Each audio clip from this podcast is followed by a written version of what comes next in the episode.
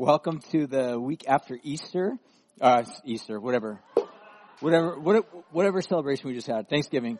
Um, anyways, we are, I know for sure, we are moving into Advent. So that's what I want to talk real briefly about here today. Today is two things happening. Number one, it is the first day moving into the season of Advent. Number two, it's one of uh, several what we call family style services. The reason why we do family style services, like right now, we have kids in here. They're a little bit shorter, um, is because if you just look around, San Luis changes during certain uh, seasonal holidays. This is one of those seasonal holidays where a lot of people, a lot of our church family are typically out of town, and so we kind of adjust, we pivot accordingly. So that's what today is all about. So if there are little ones around and uh, uh, you're not used to that. That's typically because we do not have children typically within the service. Um, they're always, you know, welcome, but we create spaces for them um, to be trained and taught the ways of Jesus in their own little unique facets. So uh, today, what I want to do right now is we kind of move into what we call Advent. I want to talk a little bit briefly as to why we do this. So throughout church history, even though this is not necessarily something that's mandated in the Bible, as something that Christians are to do. Christians throughout history have spent time, the four weeks coming up to Christmas, to pause, to reflect upon what God has done in this season. We call this Advent. The word Advent literally just means arrival or coming. Um, it's a way for us to remember as Christians what God did by coming into this world, but we also do something as well where we look to the future where one day God says his son will come back again. So we kind of find ourselves in sort of like this middle season looking back, but also at the same time looking forward. And so, um, as we move into the next four weeks of Advent, what um, we've I, I, actually created a little Advent guide for you guys. I have a little slide right here. Um, if you would like to access this, you just got to scan the little code. Um, I was going to try to print some out, but our printers are consistently and constantly uh, one thing uh, that's perennially happening is they will never work. So I was going to try to print some out for you so you can have them available, but like luck would have it, they didn't work again. So here you go. You got the slide up here. Go ahead, and scan that. Um, or if you are my Facebook friend, just go to my Facebook page. I also added this link up there as well. It's filled with resources. It's something that hopefully is all pretty self-explanatory for you. My hope would be that it would bless you and your community or family or whatever it is, a group of people that you'll be doing this week with on a weekly basis. So for the next four weeks, we're going to basically be looking at the passage, John 3.16. Most of you guys probably should already know it by heart. If you don't know it, it's simply because you're not trying. It's as simple as that. Like John 3.16 is one of those like phrases or passages that everybody knows, even if you're not a Christian, like you know John 3.16. I'm going to read it just a moment. It will probably resonate with you. You'll probably recognize it. But um, each week we're going to be looking at a little movement within this greater passage and all within the main context of trying to understand uh, what it means for God to come into this world. We'll look at basically four different words or themes, if you want to think about it that way, that I think are relevant not only to God coming to this world through Jesus, but themes that are also really relevant for us right now in this season. Again, if uh, you're, you're paying attention, you realize our world is in a pretty bad state today. It's pretty messy right now, a lot of chaos, a lot of brokenness, a lot of things that are just not right in this world. And as a result of that, that creates all forms of emotions and chaos and stress and anxiety, meaninglessness for you and I as we try to make our way through this world. And what the promise of Christmas is all about is it reminds us that God actually cares about this world. If one thing you take away from this entire season is that God actually loves this planet. Anything material in this planet, God loves. He created this.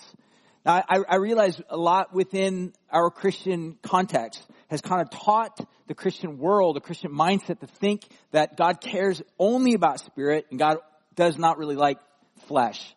That is completely false. That is a false narrative that needs to be rejected because it is not found in the Bible. God cares about, from page one in the Bible, He cares about this planet. So much so that God actually stepped into His own creation. That's what the story of Christmas is all about. God becoming one. God uniting the physicality of this planet Earth and all the cosmos to himself. God infusing with life and beauty and goodness because God cares about it. So what I want for us to begin to think about as we jump into this is the importance of all this. I want to read John 3.16 again. Um, we'll meditate upon this, and if you've never memorized this before, now's the time to just begin to memorize this and to begin to think about this. Make this a part of your understanding of the makeup of what God is up to in this world. So John 3.16, I'll just read it, and then we'll jump on into the next thing. For God so loved the world that he gave his only son, so that whoever believes in him should not perish but have eternal life. So each week we'll take a look at a little movement. The first movement we'll take a look at just today the phrase for God. God. And what I want for us to really think about today is the theme of hope. What does it mean to have hope in this world? And before we jump into another little passage, I want to read to you about the story of the life of Mary. I want to watch a little video from our friends at the Bible Project that have a great little uh, series on Advent, and the first one is on hope. So let's go ahead and watch this little video clip. So let's say you want to describe the feeling of anticipating a future that's better than the present. You might be giddy or excited or maybe unsure, but most of us know that experience. We call it hope. It's a state of anticipation and it's crucial for healthy human existence. And it's a really important concept in the Bible. In fact, there are many words for hope in the ancient languages of the Bible, and they're all fascinating. In the Old Testament, there are two main Hebrew words translated as hope. The first is yachal, which means simply to wait for. Like in the story of Noah and the ark, as the flood waters recede, Noah had to yachal for weeks. The other Hebrew word is kavah, which also means to wait. It's related to the Hebrew word kav, which means cord. When you pull a kav tight, you produce a state of tension until there's release. That's kavah the feeling of tension and expectation while you wait for something to happen. The prophet Isaiah depicts God as a farmer who plants vines and kavahs for good grapes. Or the prophet Micah talks about farmers who both kavah and yachal for morning dew to give moisture to the land. So in biblical Hebrew, hope is about waiting or expectation. But waiting for what? In the period of Israel's prophets, as the nation was sinking into self-destruction, Isaiah said, At this moment, the Lord's hiding his face from Israel, so I will kavah for him. The only hope Isaiah had in those dark days was the hope for God himself.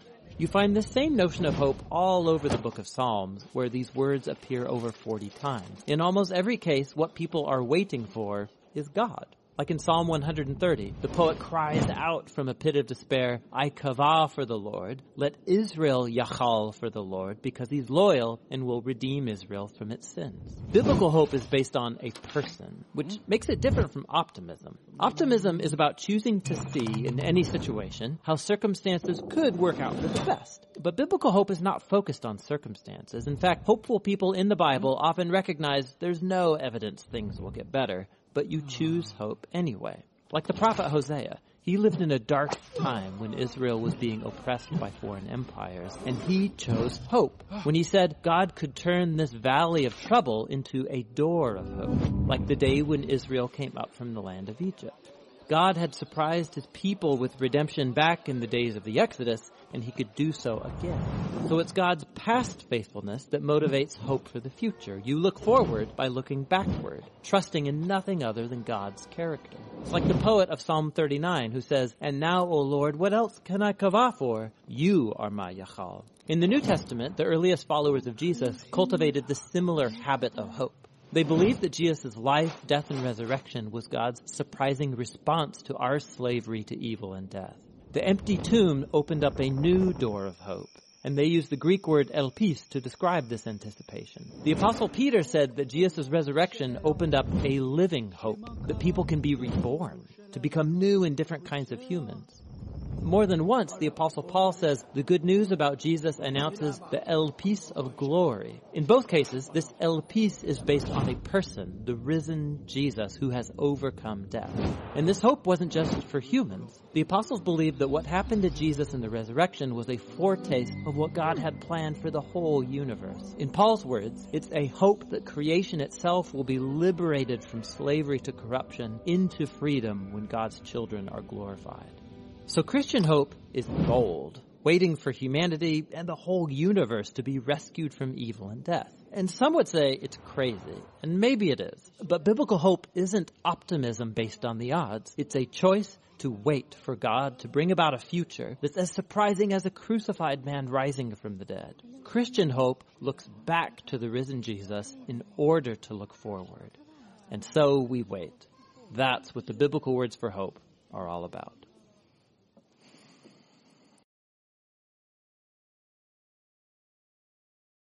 God every single Sunday, every time they gathered, uh, since the earliest days of the Christian church. So it's a part of their typical recitation of the scripture.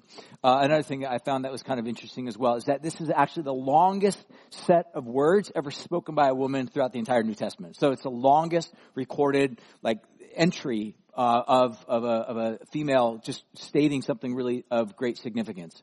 Um, the third thing I thought that was interesting as well is obviously the very first Christmas carol ever uh, composed, right? Some of us get nostalgic over this time. We like Christmas music. We start even playing Christmas music long before Thanksgiving even happens. That's how nostalgic you are about it. This is actually the oldest uh, Christmas carol ever composed, the first one. Uh, another thing that's kind of interesting for you uh, theological nerds is that this song actually echoes Old Testament passage out of 1 Samuel chapter 2. It's the story of Hannah, if you're familiar with her. Um, some of the words that Mary uh, places within her song actually echo this Old Testament passage, which means that she was no doubt familiar with these this historic story of Hannah.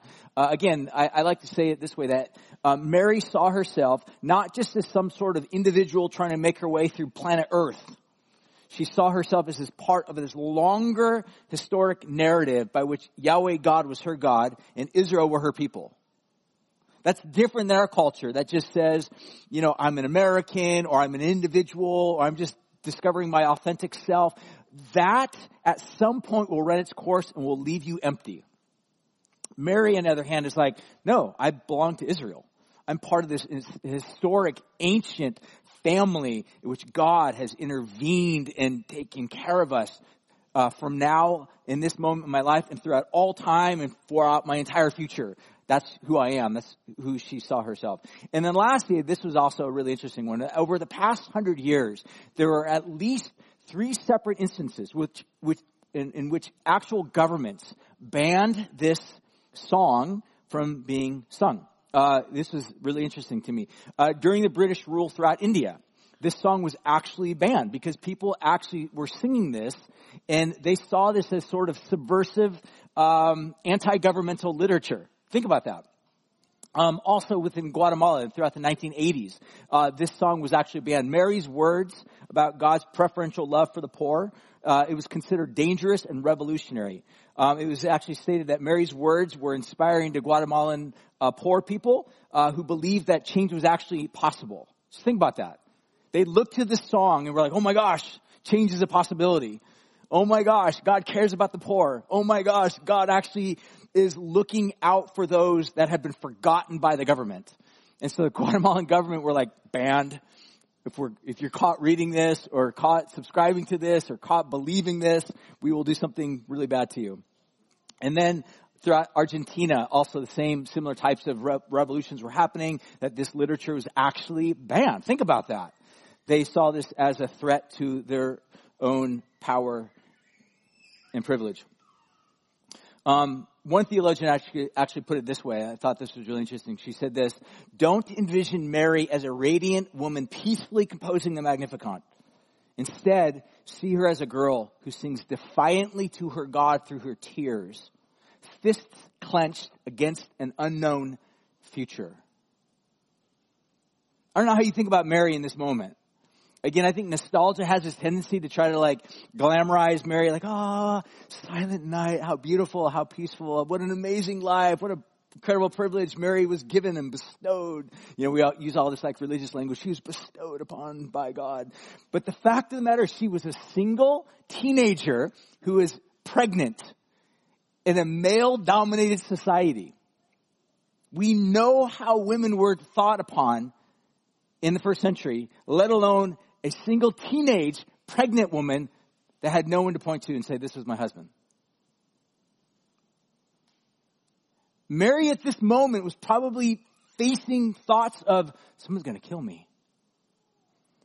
If I'm found out, it's one of the reasons why it actually says of her husband, or Joseph, before he actually married her, says that he's, he determined not to put her away. When he finds out, my, my, my girlfriend is pregnant, rather than putting her away, rather than casting her off, rather than leaving her, he says, I'm going to marry because the Holy Spirit comes to him as well and begins to speak to him about the importance of this. And then he, he marries her. But the point of the matter is, is that to be a single pregnant woman in that culture and have no husband to point to puts you incredible threat of your own livelihood.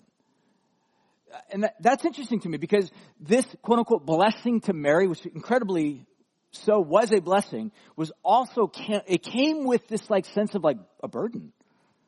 We oftentimes think of God's blessings as things that are just like lift us off of the ground and fill us with this incredible sense of like honor and privilege and whatnot. But the fact of the matter is for Mary, this blessing was actually, it was, it was intense. It had weightiness to it.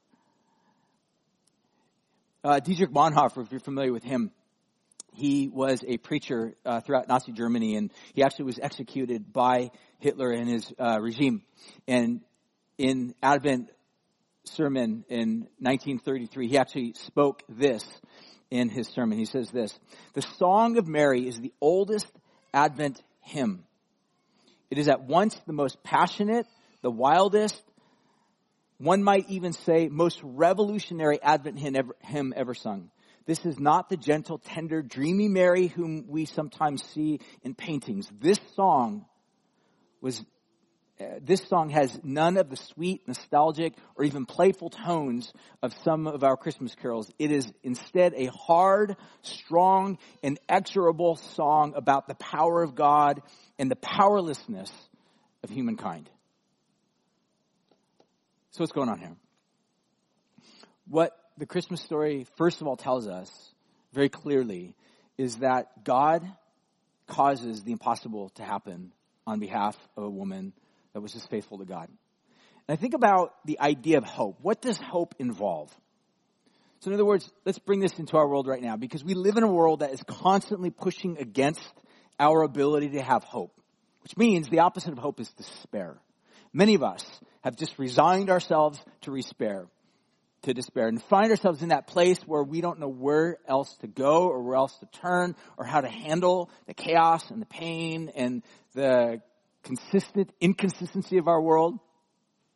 We, we oftentimes find ourselves, uh, the only times, uh, finding that there's a stay to the types of inconsistencies and the chaos that we have in our world by either numbing our own hearts and our minds by way of just mindlessly scrolling through uh, social media. Um, we have so many different ways to try to distract us from what's happening. But the point that I'd make is this, is that the alternative to all of this is to look to a God who causes the impossible to happen. And that's exactly what Mary does. So I think there's three things that kind of play into sort of bringing together this concept of, of hope. Number one, it involves a God who is present. A God who's present. Not who's absent, not far away. It's important to understand that, first of all, that's what Advent, the idea of Christmas tells us, is that God actually steps into his creation. He cares about his creation. He hasn't pushed it off to the side, pushed it off to the edges. God actually cares about it enough to where he steps into it. So number one, we see that God is present. Number two, God's promises in times past point to the fact that he will also make good on his promises in the future. And this is what, no doubt, Mary was able to look at, to realize that, again, because she's part of this long history of people that are, quote unquote, God's people, she knew that God intervened, God steps in to help those that are helpless. At the end of the day, what we need more than anything is not just simply a pep talk as we come together as a church. My job is not like the chief pep talk talker. Like, and nor do we need just a, a, brow lashing. We don't need to be told all the things that we're doing horribly and mucking up and failing on. What we don't need is more condemnation. What we need is gospel. We need good news. We need God to just speak and say, here's what I'm up to. Here's what I do for those that can't do for themselves. And that's what the story of Christmas actually begins to point us towards, is a God of hope. It involves his nearness. Involves him making good on his promises. And then thirdly, involves really an agent who then places their confidence in both the person and the promise of God.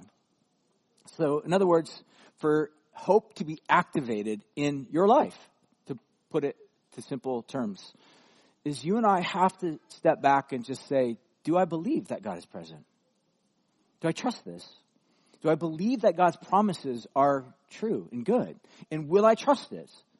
Now again, what I find so fascinating about the story of Mary is that she's singing this song. She has not yet even had a baby. But she's declaring this to be true. Why? Because God told her it was to be true. Think about that. What are those areas in our lives that maybe what God's inviting us into is to just trust Him? Sometimes that looks like singing a song to Him, just declaring His goodness, even when it doesn't feel like God is good. Have you ever had moments like that in your life where you're just like, I don't even really know if God's good? Look at my life. Everything in my life points to badness. It's not good. It's broken. It's marred. It's stained. It's filled with despair and pain and hurt and anxiety and all of these things. And yet in the midst of that, you make this pointed decision to say, and yet God is good. Not just as some sort of weird, hopeful, speaking into existence something that's not there, uh, but rather it's simply you saying, even though right now I don't see it, I know that God is good. I know that God will somehow bring me through this. I know that God's purposes, God's plan for my life is somehow going to come to pass because I know His track record. I know His nearness. I know He's not abandoned planet Earth to its devices and destruction because I know the story that He enters into it. And that's what Advent's all about. It begins with an acknowledgement that God is both present and that his promises are true. And then lastly, it ends with that invitation for me to trust in him. So as we close right now, I'm going to have Dan come on up. We're going to just sing one final chorus of a song that we had sung earlier. And I want to invite us all to just stand right now and let's lift up our voices as, as an act of, I, I like the idea of defiant proclamation, a way of just defying the odds and saying, I will worship God in spite of. You know, I think of, in terms of defiance, I think of Daniel and his three friends, right? Actually, his three friends. Daniel wasn't with him, but Daniel, Daniel's three friends are walking through the furnace. And just before they go into that, they basically make this defiant, bold claim to the king Nebuchadnezzar. He's like, look, even if you throw us in the prison that we will then potentially be burnt to death, we know that our God will deliver us. But even if He doesn't deliver us, we're still not going to bend our knee to you. We talk about defiance. That's defiantly saying, our God is good no matter what. You can kill us. You can take our lives. It doesn't change the fact that God is good. It doesn't change the fact that God is still with us in this moment. And that's the invitation for us today in our relationship to hope. And I want to be really clear on this because if we choose to not look at hope through this lens, your only alternative, guys, is despair. There's really no two ways about it. Despair is really what we move into. Or various forms of despair, varying degrees of despair. But at the end of the day, the option for us is clear, set before us. That says, trust me, God would say, and I'll give you what you need. I'll help you. And not only that, but you will be part of this long lineage of people that have, against the odds, defied the opposition and placed confidence in me, and I prove them faithful every single time. So that's the invitation for us now. To think about where we are in relation to the concept of hope and to confess whatever disparities are in our heart between us and God. Confess that, repent from that, turn from that, and then turn it around into confidence and trust in the one that has proven himself. So let me pray and let's respond in song. God, thank you for your great love, and we just invite you now to reshape our hearts to become like yours in confidence and trust in you.